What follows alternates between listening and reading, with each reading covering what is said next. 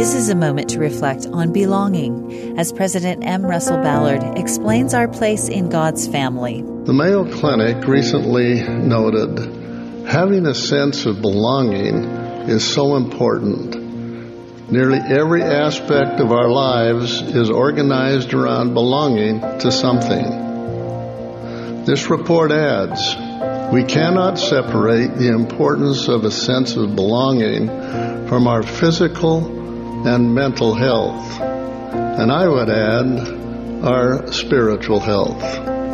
Jesus wants us to know God as a loving Heavenly Father.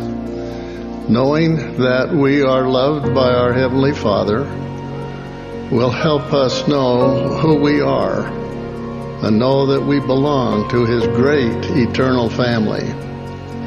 On the evening before His suffering in Gethsemane, and death on the cross, the Savior met with his disciples for the Last Supper.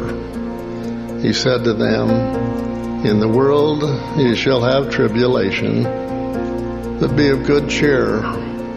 I have overcome the world. Before the sun set the following day, Jesus had suffered and had died on the cross for our sins. I wonder how the lonely and faithful women and men who followed him must have felt in Jerusalem as the sun set and darkness and fear encompassed them. Like these ancient disciples nearly 2,000 years ago, many of you may also feel lonely from time to time. The COVID 19 pandemic has highlighted this sense of isolation and loneliness for many. Nevertheless, despite the challenges we face in life, like the first Easter morning, we can awake to a new life in Christ with new and marvelous possibilities and new realities as we turn to the Lord for hope and belonging.